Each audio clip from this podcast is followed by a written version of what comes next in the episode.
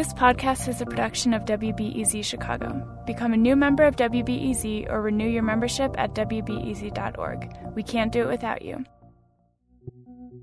Who's the? What is going to be? When? Where? Where do I? Why is it called? How many? the most? How many people? I was wondering. What When, I wanna know why. How much when are we going to get our What is the What? You're listening to the Curious City podcast from WBEZ Chicago. You ask the questions, we answer them together.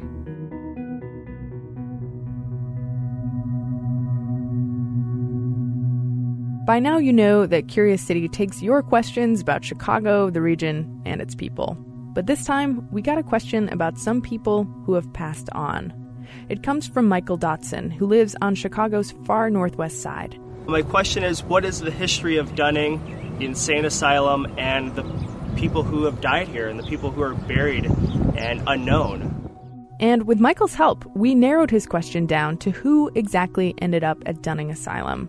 We had freelance reporter Robert Loerzel dig into the archives and memories to find out. Chicagoans were scared of Dunning. Just uttering the word aloud could give people the chills. Whenever someone would act a little nutsy, any of the kids, we'd say, "Oh, got to send them to Dunning." if you and your brothers and sisters don't behave, we'll send you to Dunning. And that used to scare kids because they knew that it was a mental institution. That's Ross Goodrich and Stephen Hill. As kids, they were freaked out by the place. But today, Goodrich and Hill are trying to learn more about Dunning. That's because both of them had great grandparents who were sent there. You can think of this place as the prototypical evil, dark asylum of literature. Joseph Mehr is a psychologist in Springfield. He's researched the history of mental institutions in Illinois, including Dunning. The food was terrible, it was weevil filled, and people didn't get the kind of medical care they ought to get. For many, many years, it was really a uh, terrible place. It was on Chicago's northwest side, at the corner of Irving Park Road and Narragansett Avenue. Everyone called it Dunning, but that was actually just the name of a family that owned nearby land. In its early years, the institution was technically called the Cook County Infirmary. County officials opened it in 1853 as a home for the area's poorest people. In some ways, it's almost similar to what we have today in the sense that we have uh, a lot of people who are homeless and living on the streets, and, and a significant proportion of them are people who are mentally ill. In 1870, the county added an insane asylum at Dunning. But it wasn't a place where those with mental illness could find any hope or solace. Patients were abused, at least one was beaten to death. And supervisors, they used the asylum's money to pay for lavish parties. Neighborhood historian Al Opitz says Dunning was run by corrupt county officials. Up until about 1895, everybody was a political hiree. So consequently, you had nobody to report to except the political boss. And a lot of people were, ah, they were mistreated, I guess is a nice way of putting it. A Cook County judge called Dunning, quote, a tomb for the living. In the 1890s, Chicago newspapers reported stories of people sent to live inside this tomb. Some were hearing voices. One man cut off his right hand in a fit of religious mania. One woman refused to eat, saying everything was poisoned. Another man thought he was Jesus Christ. Chicago native Ross Goodrich says his great grandmother was sent to Dunning after one of her children died. When the baby died, my great grandmother rocked the baby for a couple of days, wouldn't let it out of her arms.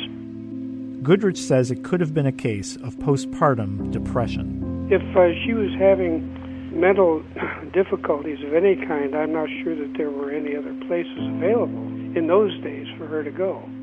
Another Chicagoan, Stephen Hill, says it was a bit of a mystery why his great grandfather ended up in Dunning. I believe that the term that they used uh, was dementia, and they obviously didn't use not knowing anything about this. Hill says his family never spoke of what happened to his great grandfather. Life was so tough for immigrants back then. People did not talk about the rough lifestyles they had and how poor they were, but I do know they had a very, very tough life.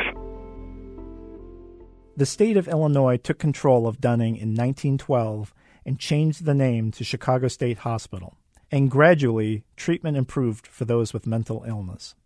But the hospital was still overcrowded.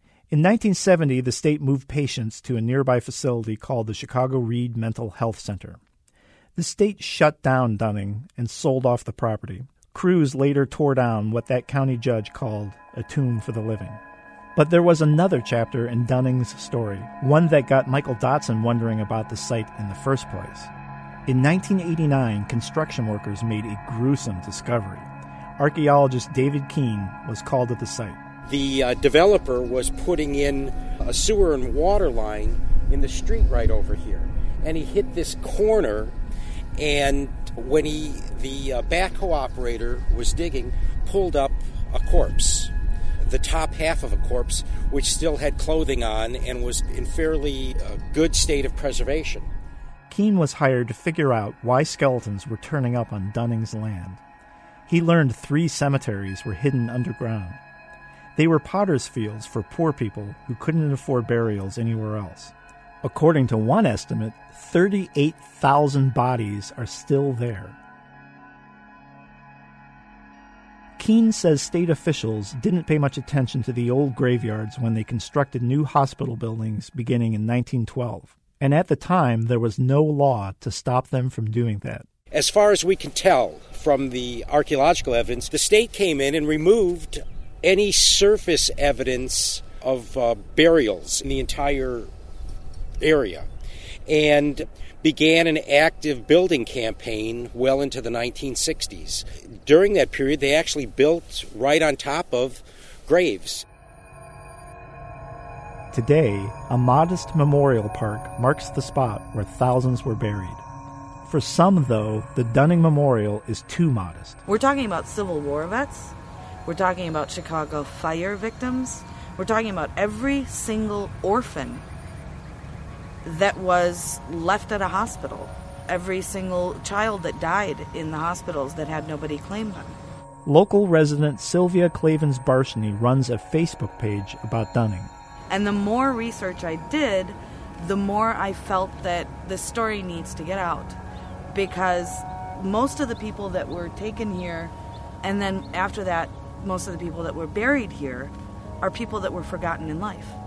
They were just left or disposed of or hidden. And if that's how they live their lives, how dare we allow them to live their afterlife like that? Clavens Barshney wants to see landscaping added to the park and a more substantial marker to honor the dead. That's likely to be a tough battle because the state owns the land, and the state's been short on cash lately. For now, at least, she can thank Mike Dotson for asking us this question about Dunning. It's shed at least a little more light on this dark chapter of the city's past. And it's a reminder that the unfortunate souls buried there have not been completely forgotten. For WBEZ, I'm Robert Loerzel.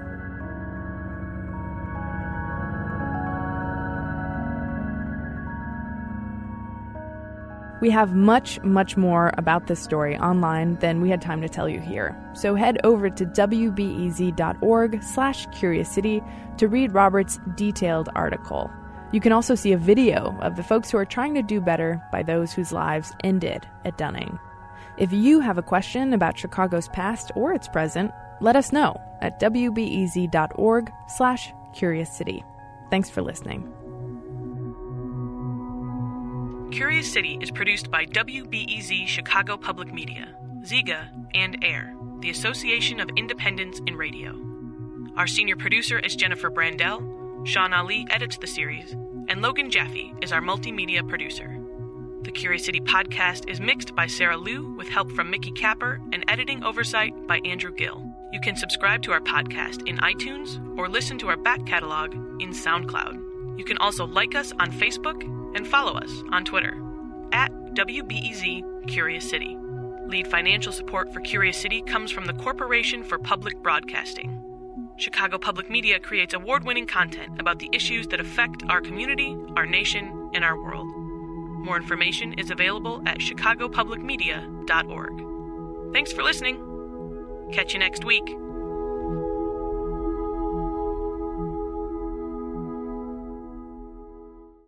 At a time when information continues to come at us faster and faster, sometimes you need to hit pause and rewind. NPR's Throughline takes you back in time to the source of the news stories filling your feed. Find NPR's Throughline wherever you get your podcasts.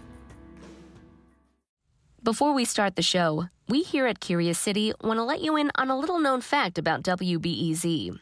89% of all our funding comes from community support, including contributions from curious listeners like you. If this program has changed how you see Chicago, please consider supporting this program at wbez.org slash curious. Thank you.